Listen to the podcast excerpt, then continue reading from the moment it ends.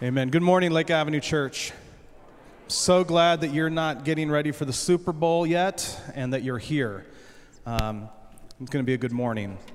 I want to, before we jump into the sermon today, I just want to thank you if you were with us last weekend. It was a marvelous Sunday at Lake Avenue Church.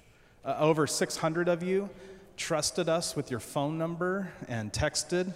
And about 300 of you, we didn't have any information on you, and now we have everything about you.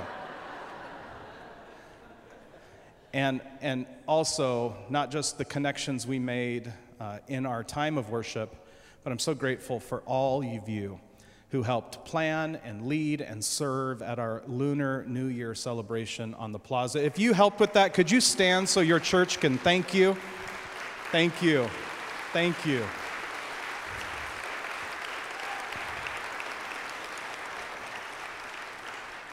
I probably have shared more about that celebration this week than anything else, just in my life outside of Lake Avenue Church.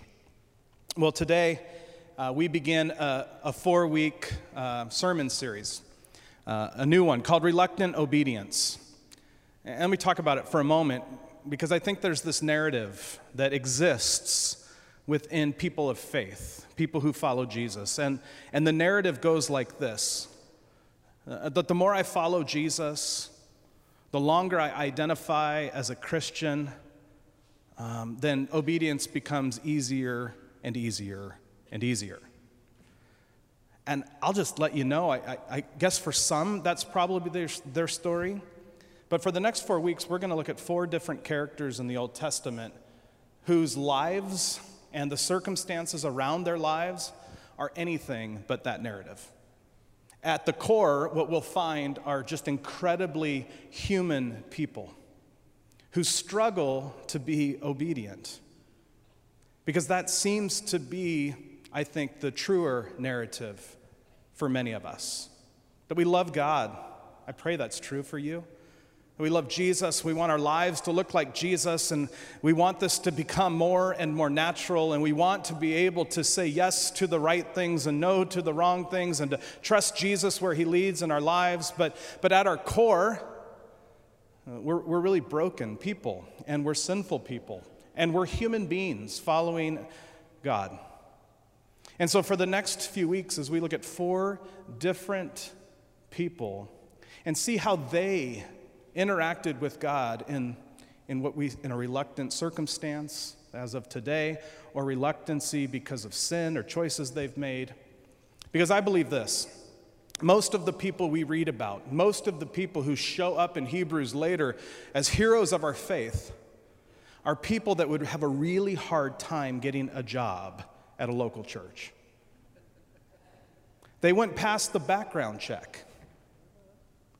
Because they're just so human, and yet the Scripture is full of them, and so we want to learn from their lives. And today we're looking at an incredible woman, a woman who I think we would want to hire in a heartbeat to be at Lake Avenue Church. And her name's Ruth, and we'll be in the Book of Ruth. And we'll read our Scripture in a moment, but I just for a moment want to give you some context. Some of you know the story of Ruth, and we're only going into the first chapter, so I encourage you. I hope what happens over the next few minutes together is you'd be hooked to this amazing woman so that you would want to devotionally follow her this week and to read chapter 2, chapter 3, and chapter 4. It's only 4 chapters. You can handle it. Because we're just going to get a taste of someone who is amazing today, who can show us what it looks like to be obedient to God in the midst of incredible circumstance. Because there's a relationship between circumstance and obedience. There's a relationship between circumstance and obedience. For some of us, it's easier to connect with God, to have faith in God, to trust God when the circumstances around us and our life make sense. For some of us even, when a circumstance hits our family or hits our self, in that moment, that reflex, that could be very easy for us to want to turn to God, to be with God. But it's been my experience that the real challenge lies in when circumstance after circumstance after circumstance after circumstance, the piling on of just a broken world and life around us is the very thing that can cause us to feel like either God has turned away from us or that we ought to turn away from God, because how can a God exist if all of this is happening? Ruth stands as a remarkable woman because the story is so gripping. If you were to open up, and feel free to follow along, in chapter 1, the very first words that are written in Ruth, chapter 1, verse 1, it says, "In those days Israel had no king, and everyone did as they saw fit." It's a gripping narrative. So this is our context. Our context is this is a time before the kingdom has become anything in the story of God's people. And all we know is that this is a time of the judges. And so in Judges 21:25, to give some context to when the judges ruled, "In those days Israel had no king, everyone did as they saw fit." I messed that up. Verse 1 says, "In the days when the judges ruled." Here's the deal.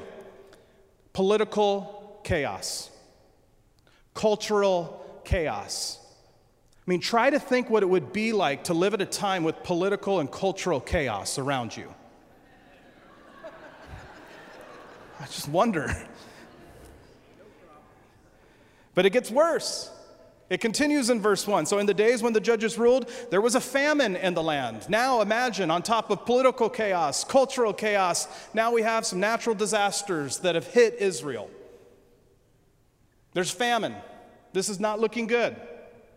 So we have a context of political, cultural, and now natural disasters. There's a famine in Bethlehem. The irony of that is that Bethlehem means about bread, the house of bread, but there is no bread in Bethlehem. The tension is created, and it continues, and we meet a family that, because of all the chaos and the reality of famine, they flee Bethlehem, and they go to a neighboring country, a neighboring area called Moab.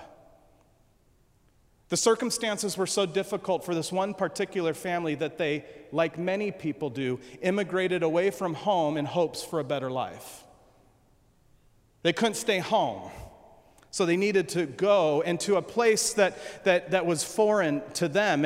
And we meet this family, and we meet the mother, Naomi, we meet the father, Elimelech, and they've got a couple of boys. But Ruth, we've got to get to Ruth. And so what we find out is they leave Bethlehem because of the famine, and now they find themselves in this new land. And the text will go on to tell us that they not only have now immigrated to Moab, but they've assimilated, because their boys have grown up and their boys have married Moabite women. Blended family. So we get this picture. Bad context, leave, set up new life, and then another layer of circumstance hits when we find out that Naomi's husband, the patriarch of the family, dies. It will continue on to say, a short time later, a little bit later, both of her boys die, and now we find ourselves with three women alone, without husbands, and in that time, that was a huge deal.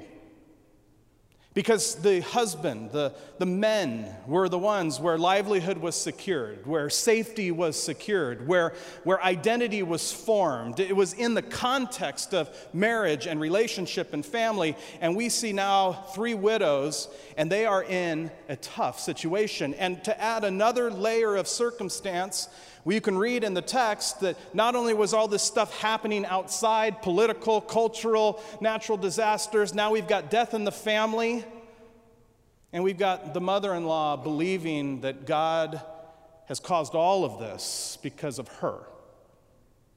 Now we have not only tragedy hitting a family, but we have someone in the family saying, "Get away from me, girls, because God is not happy with me." And so in this conflict, Naomi, the mom, with her two daughters-in-law, foreign daughters-in-law, she says to them, because they got word that the famine was over, so it was now safe to go back to Bethlehem. That was her best shot at a new life. But she knew that her daughter-in-laws would not be welcome. It would be too difficult for them to come with her. And because of this chaos around her life, she says to them, "Go back home. Don't come with me. Go back home. Go back to your families, go back to the world you know, and that will be your best chance of a better life. If you come with me, it's not good. And we have these two daughters, Orpah and Ruth, and they stand in juxtaposition, but here's what they're not. Orpah is not a weak woman. Because I think it makes sense. I mean, if these three women came into my office and explained their circumstance, and the big tension was, should the daughter-in-laws go with mom, or should they go back to their family of origin for a shot at a better life, I think objectively, I would probably counsel to go. I think that sounds wise. So what's extraordinary is that Ruth makes the unordinary choice. The ordinary and expected choice would be what Orpah did. Yeah, okay. Love you guys, going back home. Ruth is the extraordinary one who says, I'm going to do something counter. I feel led to do something totally different in the midst of all of these circumstances. And it's in this context. We'll now read our scripture. Would you please stand for the reading of God's word?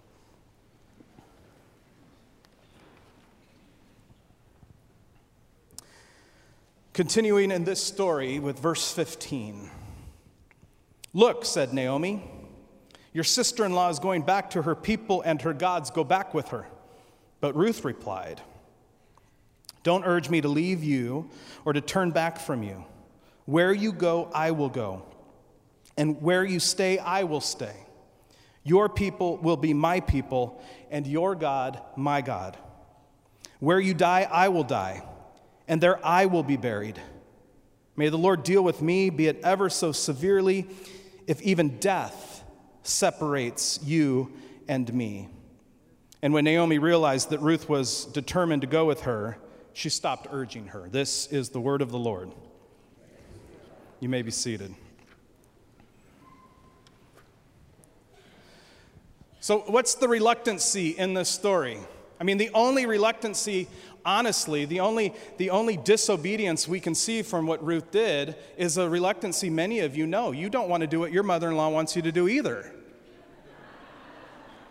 You laughed better than nine, thank you. I really needed that today. No, what's reluctant is, and what we're celebrating is the unordinary choice that Ruth makes. Because for her, she had every reason. The circumstances were huge. The circumstances had piled. And when the circumstances pile in our lives, it is often in those moments we find for the most convenient, the easy, the expected, the thing we ought to do. And what we see in Ruth's words is the unexpected. A way to understand obedience in the Bible, very simple, is people are obedient in the Scripture. And that kind of obedience is when you turn towards God. It means that in this moment, throughout the Scripture, you can see this. In really positive moments, people turning towards God, obedience. In difficult circumstances, people turning towards God, obedience. In the Psalms, we can read over and over, even times where you feel like God isn't near you, but to even say that to God is a turning towards God. So a turning towards God in all circumstances is what obedience is. And when crisis comes, it's often true that turning toward God can be very difficult and dynamic, and especially when the circumstances pile. I want to talk about Ruth's words to her mother-in-law, because I think there's two things in here that can encourage us, because it's not just her who lives in a time of amazing circumstances. I know just this week in this church, I'm aware that some of you have family members in the hospital waiting on a diagnosis, waiting for hope. I know that just this week, there are people in this congregation whose marriages are hanging on by a thread, that just this week, some of you have no idea how you're going to pay the bills next week.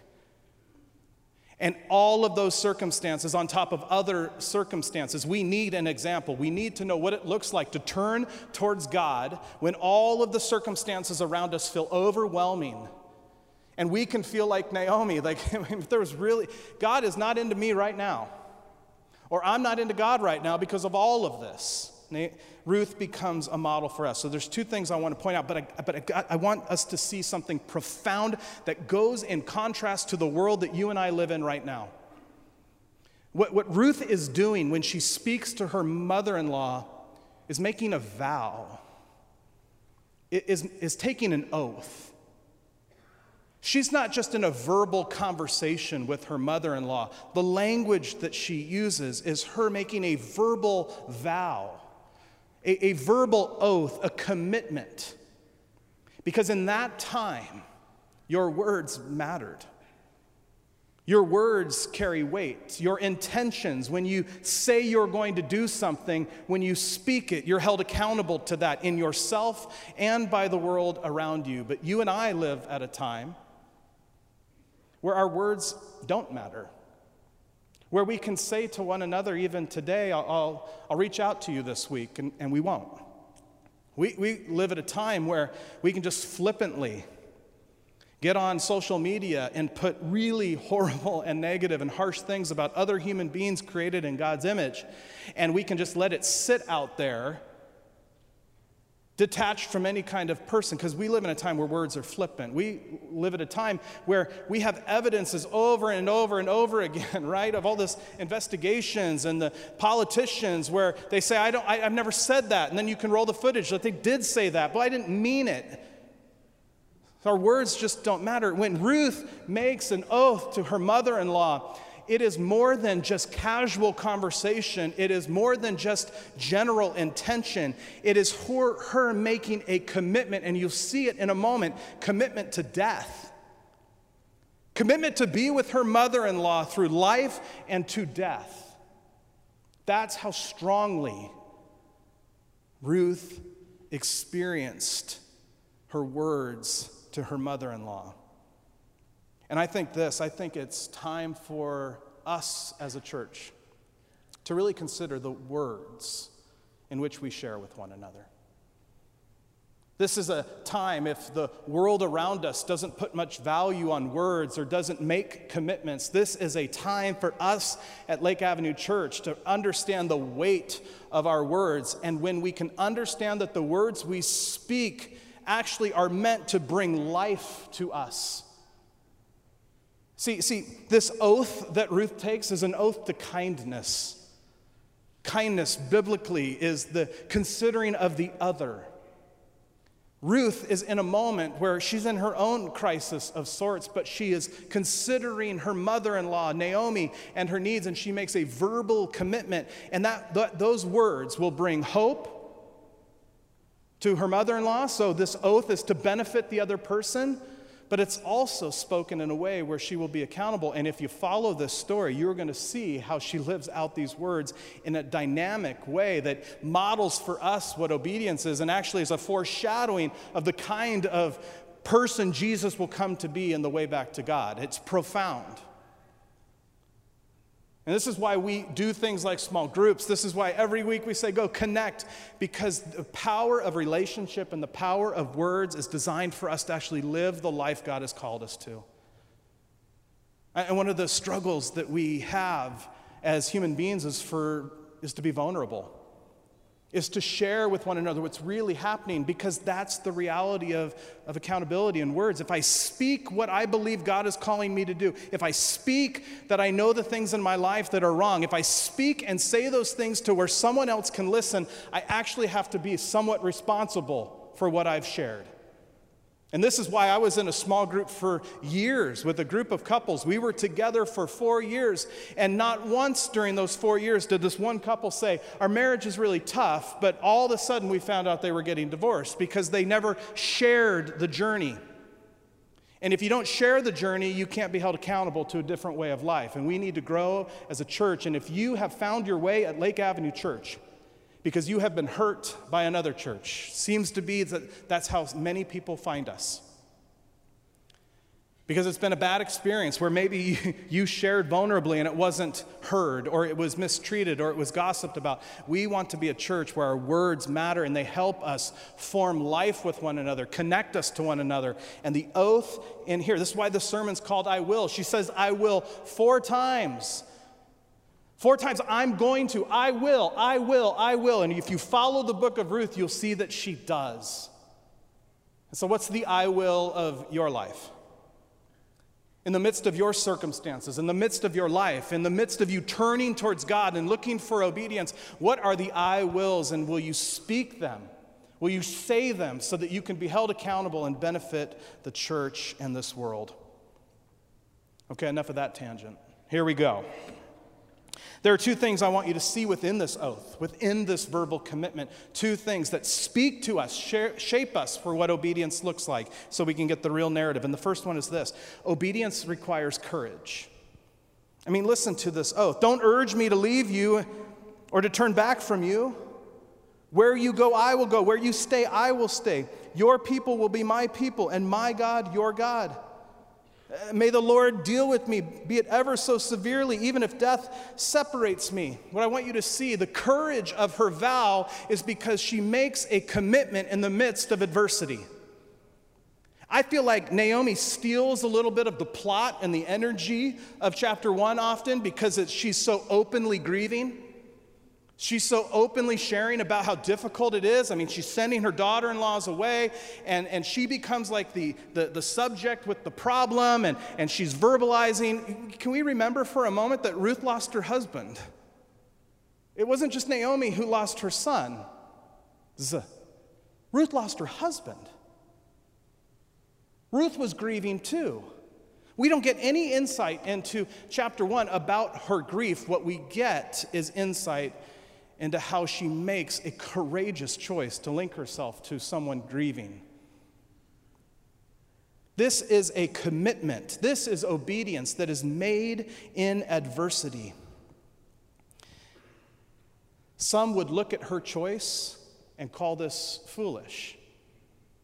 Take care of yourself right now, Ruth. Get back on your feet, and then you can care for your mother-in-law. Why don't you take some time to grieve yourself? I mean, we have all of this rationale in front of us, and that would be expected. It would be ordinary. I don't necessarily think there's anything wrong with that kind of response, but we're looking at Ruth because of her extraordinary choices, her unexpected decisions. And it's unexpected for her to lead with courage in a time of adversity in her own life. And it models for us that there are going to be moments in our lives where we have to obey and turn towards God, and it's got to be courageous. It's into an unknown. I've shared this story with you before because I think, again, part of the narrative we believe is that if we do life right, that somehow over the course of our life, we will have less adversity. We will get more square footage. We will have larger savings accounts. We will get more responsibilities at work. We'll become more and more and more and more. And that if God is in it, surely God will lead me towards that story. But oftentimes, obedience to God is in the midst of circumstances around you. He's calling us to a very different kind of life. Where Ruth could have taken care of herself, God called her to be and to link her life with her mother-in-law, her grieving mother-in-law. When we were, well, Jenny was actually pregnant. I participated. But we felt the Lord calling us that for a season, just for a season, that Jenny, who was a full-time teacher, she would take some time off to be with our new child. And we were really clear that we sensed God calling us to that. We didn't know how long. So when God gives us that kind of direction, and we come back to the spreadsheet and start doing the bills. How are we going to make this work? And I was stressing out for many months going, we know God's called us to do this, but I'm not quite sure how the math is going to work. And we're right on the cusp of kind of compromising what we believe God has called us to do because of money. When a friend of mine said, Jeff, why do you believe that all the right decisions in life mean you're going to make money? Sometimes the right decision in your life is a different kind of result or life. There's a consequence, a beautiful consequence. And will you trust God? And I can give you story after story about how God provided for us when the math didn't look like it was going to work out. We've never regretted that decision, but sometimes we have to rethink that all the right choices mean It's all going to work out. All the right choices mean we're going to have a net positive in all the areas that everybody says you should. And in Ruth's circumstance, it would have been easier for her to not obey, which this turning towards her mother-in-law and ultimately her turning towards God. It would have been easier to take care of herself and go for a different story of security and safety and hopefully getting remarried and all. And now she's going to break free, because when God calls, sometimes He's calling us to something that takes an incredible amount of courage and trust. And that's the real narrative of obedience. That when Jesus calls us, there's going to be times where it's going to take incredible courage. God will ask us to turn toward Him, and sometimes away from everything we know and trust and have set up our whole lives around. Ruth models for us incredible courage. The second aspect of her obedience I want to talk about is her obedience had a cost. I mean, hear the words again. Where you go, I will go. And where you stay, I will stay. Your people will be my people, and your God will be my God. Where you die, I will die, and there I'll be buried. The cost of her oath, the cost of her obedience, was with her entire life for the rest of her life. That is a high cost. Ruth commits, when she does this, to an unknown and uncertain future. Ruth, in contrast, now remember how this, I find this so interesting. It was a cool insight I found this week. What starts this whole story is famine in the land in Bethlehem, and this Jewish family, in hopes of a better life, immigrating away, because that is often the story of immigration. Most of the stories of all of you, I was talking to a brother in our church from Egypt who came to Pasadena because the circumstance in their life in Egypt was so difficult that in hopes of a better life, they came here. This seems to be the main story of what immigration and migration is. Notice for Ruth, it's opposite of that. She's actually immigrating into a more dangerous and uncertain life. She's placing herself into a very uncertain, unsure, difficult circumstance. So when she says, "Where I go, you will go," I am putting myself next to you, and I will be a foreigner. Where you stay, I will stay. What happens to you, they don't know what's going to happen to them. Ruth sits in contrast to her family, and Ruth sits in contrast to most of what we know about people fleeing difficulty, and Ruth is moving towards difficulty. That's a high cost. My whole life, for the rest of my life, into an uncertain future, with no promises that this is going to get any better, and you got to keep reading if you know it. It's just so gripping what it looks like, how God provides for her throughout from this oath. Ruth's obedience is costly. It's an obedience towards uncertainty. It's an obedience towards danger. It's an obedience towards an unknown future. And does that ever come into the equation for some of us when we think about the life that Jesus wants for us? That there's going to be moments, potentially, where God's inviting us and calling us into an uncertain future? Or is certainty, safety, what we truly value? I have a ridiculous illustration in contrast to the cost of Ruth, because I think sometimes the cost for many of us and what keeps us away from obedience is as simple as our reputation. That God might be inviting us to do something or to say something or to be somewhere, but we really care what other people think, and so we don't. We don't turn towards God. We don't obey, because how people see us matters. And I'd love to admit to you that I'm void of that temptation, but I really do care what people think of me. So here's my silly illustration.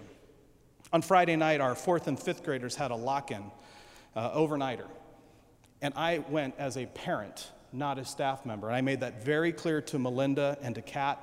I said, I'm not answering any questions. I'm just here to drive. Tell me where to show up and do. And I had a blast. I did leave at midnight because I'm not sleeping on the floor here. So So we took this group of 4th and 5th graders to the bowling alley, and part of the package was bowling, and it was like a lifetime. I loved it. It was so fun. Bowling and pizza and all the things you should never eat, and then all the kids got a little card that had so many credits to go play video games. And there was one student from our church who was standing by a video game every time I looked over, and he was just standing there. It was like 10 minutes. It wasn't moving. Everybody else was moving around, having fun. And I go up to him. I go, "Hey, everything okay?" And he said, "Well, I swiped my card, and the game didn't work, and so I went to I asked the guy, and he said, 'I'll be right back, stay at the game.'" And I said, "And he hasn't come back yet?" He said, "No, he hasn't come back yet." I said, "Okay." So I waited with him for a few more minutes, and I go, "When you see the guy, let me know who he is." So he goes, "That guy, that guy." Well, it was the manager. I had met the manager earlier that night. He knew I was the pastor of the church, and now there's just a few things that will get me fired up. And a kid standing for 12 minutes by a video game for 50 cents is one of those things that's going to get me a little, but I was cool. I was calm. I go up to the manager and I said, "Hey, I know you're so busy. You are so busy. You know, there's a kid over there who's been waiting for 15 minutes for you to come back and help." And he dismissed it. He goes, "Well, we're really busy. I'll be there in about 20 minutes." No. I said, "Well, here's the moment. He knows what I do, and I care what he thinks about us." But I said to him, "With all due respect, the kid is 10 years old. I think if you're not going to make it right, then you owe him. You could have said no, and then you could have let us know, and we can walk through that with him and help him understand how we can get him some more credits. But he's been waiting 15 minutes. So if the answer is no, give him a no, but regardless, you need to go up to him and give him an apology because he's been waiting for 15 minutes. Now, I'm saying it very calm to you. I was a little boily because my Papa Bear came out. Well, here's the point. I don't think this guy's coming to Lake Avenue Church anytime soon. He ended up making it right. But in that moment, I have a conviction, a deep conviction. I mean, honestly, this feels like it might be a dad thing. It's a scriptural thing for me. Unless you're like one of the children, will never understand the kingdom.